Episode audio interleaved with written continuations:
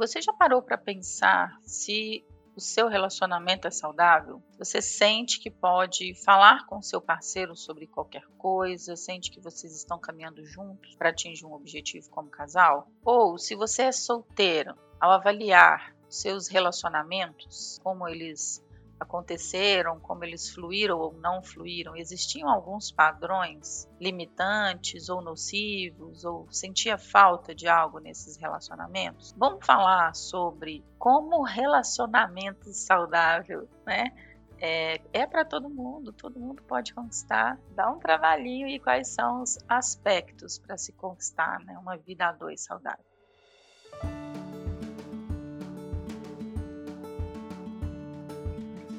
Olá, eu sou a Sheila, eu sou psicóloga e coach. Estou aqui para te ajudar a ter uma vida mais leve, mais feliz, em todos os aspectos. E relacionamento é um aspecto muito recorrente nos assuntos de terapia. Sempre trazem problemas, às vezes, de comunicação, ou como sentem que o relacionamento não está é, contribuindo, sentem, às vezes, sozinhas, falam, não, nunca me senti tão sozinha como me sinto neste casamento. Né? Essa é uma frase de uma cliente é, ou solteiros que falam assim: olha, eu já desisti de ter relacionamento saudável, eu só arrumo coisa ruim, né? Você tem o dedo podre para escolher. Então, a área de relacionamento é um dos pilares mais importantes para a vida da gente. Não que eu sou dessas que acredito que a gente precisa de outra pessoa para ser feliz, não é isso, tá? Tem muita gente que está bem sozinha, obrigada. Isso vai muito das dos objetivos, da intenção da, da pessoa. Mas para aquela pessoa que quer ter um relacionamento é, saudável, é importante entender que não é algo assim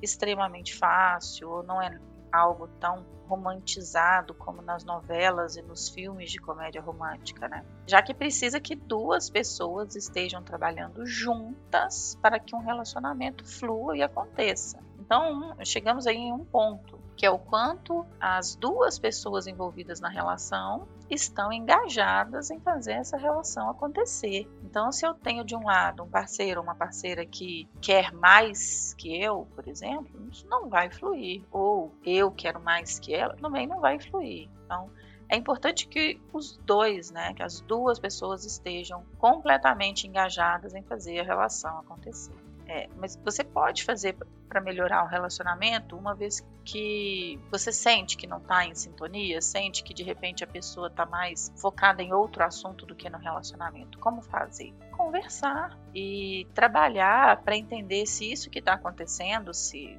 olha, estamos numa fase ruim da relação, estamos numa fase ruim do namoro, do casamento, ou sempre foi assim? Só precisa ter essa maturidade para entender, porque tem muita gente que também começa num relacionamento com. Eu falo que não está se relacionando com a pessoa real, está se relacionando com a pessoa fictícia que criou na própria mente. E isso dá pano para manga, isso dá muita discussão, porque é uma constante quebra de expectativa. Então, de um lado, a pessoa cria na mente uma visão de que o parceiro ou parceira vai trazer a felicidade, vai trazer buquê de flores, e principalmente quando a pessoa assim fantasia demais a relação e constantemente tem uma quebra de expectativa. Tem aquelas pessoas também que esperam que o outro ou outra tenha uma bola de cristal para adivinhar tudo que ele precisa, ela precisa. E não é bem assim. Todo relacionamento vão ter desafios, tanto de um lado quanto de outro. É importante você entender o quanto você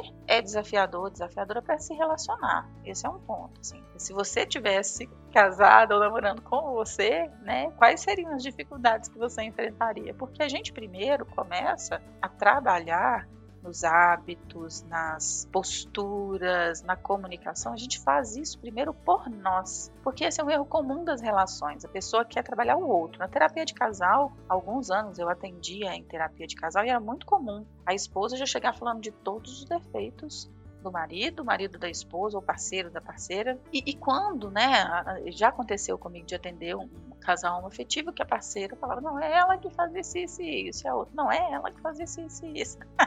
Mas nenhuma das duas estava olhando para si. Olha, preciso olhar para mim e entender como eu sou a fonte de alguns dos problemas do meu relacionamento. Esse é um primeiro passo para você conseguir conquistar um relacionamento saudável, porque você não muda o outro, você muda você mesma. Então você precisa é, olhar para si mesmo, para si mesma e entender o quanto você está contribuindo para os problemas acontecerem e trabalhar as suas questões, tá?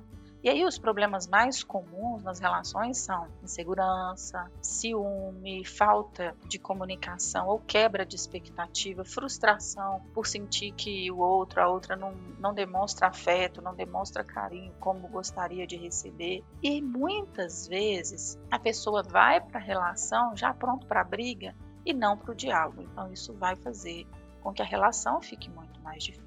Alguns anos atrás, eu me qualifiquei em um curso que chama Amor em Curso, do mestre Adaildo Soares, o Master Coach, que atende na área de relacionamentos há muitos anos. E se tem uma coisa que ficou clara para mim é, nesse curso e, e, ajudei muitas clientes, ajuda até hoje muitos clientes a entenderem a si mesmo nesse aspecto, é que você precisa entender e refletir, se questionar de como você pode ser a fonte dos problemas do seu relacionamento.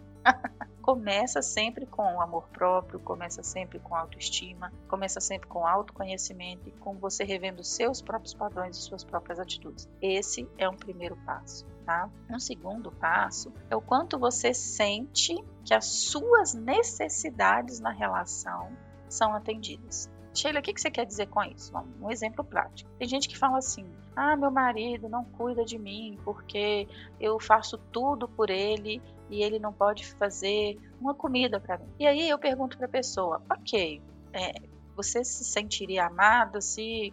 Dando aqui um exemplo, né? Se seu esposo, sua esposa fizesse uma comida para você, ok? Qual foi a última vez que você se dedicou a escolher os ingredientes, a preparar um jantar do jeito que você queria. Quanto tempo você dedicou a atender sua própria necessidade de um, de um jantar, de uma comida caseira? Aí a pessoa fica sem palavras, mas fala assim: eu queria que ele fizesse, não eu.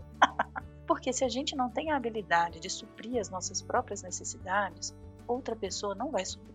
Tem gente que projeta muito no outro, né? É o outro que tem que fazer, o outro que tem que acontecer, é o outro que tem que me fazer feliz. Isso não existe, tá? Você também precisa entender o quanto você é capaz de suprir suas próprias necessidades. E é claro que a essa altura você deve estar pensando assim, então para que eu vou me relacionar?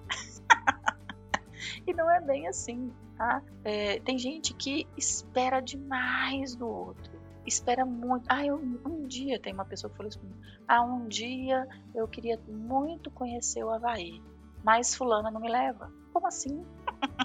é você que quer conhecer? Então é você que precisa ir. Você que precisa providenciar. Você quer ir junto? Ok. Mas precisa tomar iniciativa para fazer isso acontecer. Então não espere ou não projete no outro as suas próprias necessidades. E tenha também essa habilidade de honrar suas necessidades e de comunicar para o outro que são as suas necessidades. Porque às vezes você está ali frustrado, frustrado, falando, ah, porque a pessoa não faz isso para mim, porque a pessoa não me abraça, porque a pessoa não me dá um beijo, porque a pessoa não me dá um presente, ou porque a pessoa hum, não me apresentou para a família. E você, dia nenhum, sentou para ter uma conversa com a pessoa, dizendo: olha, é importante para mim isso, isso, isso e isso. A gente pode ah, se ajustar nesse ponto, porque eu não estou me sentindo bem. Então, você precisa comunicar as suas necessidades para que o outro também entenda, até para que o outro entenda, olha, eu, ok, para mim é tranquilo fazer isso que você está né, falando, ou que o outro diga assim, não, para mim não dá, isso aí que você está pedindo não é minha praia. Porque tem muita gente que sabe desde o início da relação que não daria certo. Mas aí entra um outro ponto, tem medo de ficar sozinho. E aí vem mais uma reflexão. É importante que você entenda os motivos pelos quais você está se relacionando com essa pessoa. Está se relacionando porque ama? Está se relacionando porque admira? Está se relacionando porque respeita, respeita a história, respeita o jeito, é, combina, tem afinidade no, nos interesses, nos valores, no objetivo de vida, no que desejam para o futuro, o que, que une vocês? É uma filosofia de vida, um desejo, um sentimento?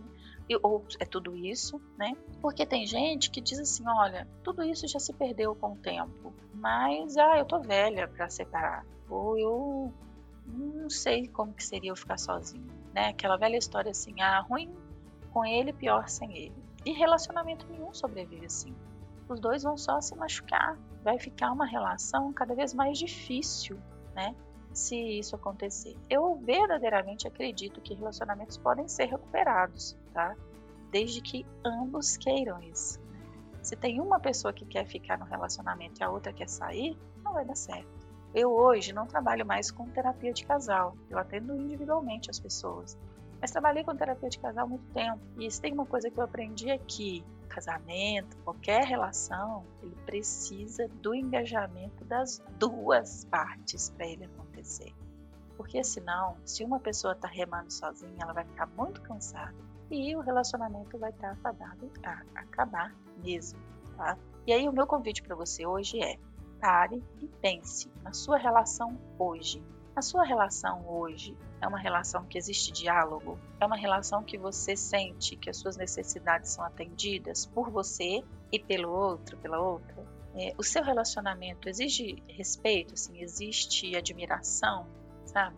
Existe segurança de que essa pessoa está construindo uma vida junto com você? Você tem clareza do que une vocês?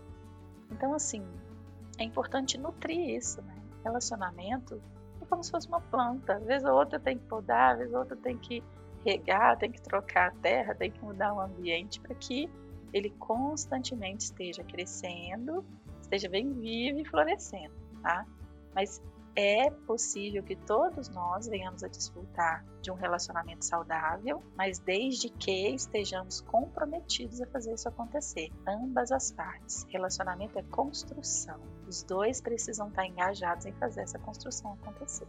Ok? Espero que essas reflexões te ajudem a ter uma vida muito mais saudável, uma família muito melhor e que você compartilhe esse conteúdo com todo mundo que você entende que pode se beneficiar dele. Combinado? Um abraço.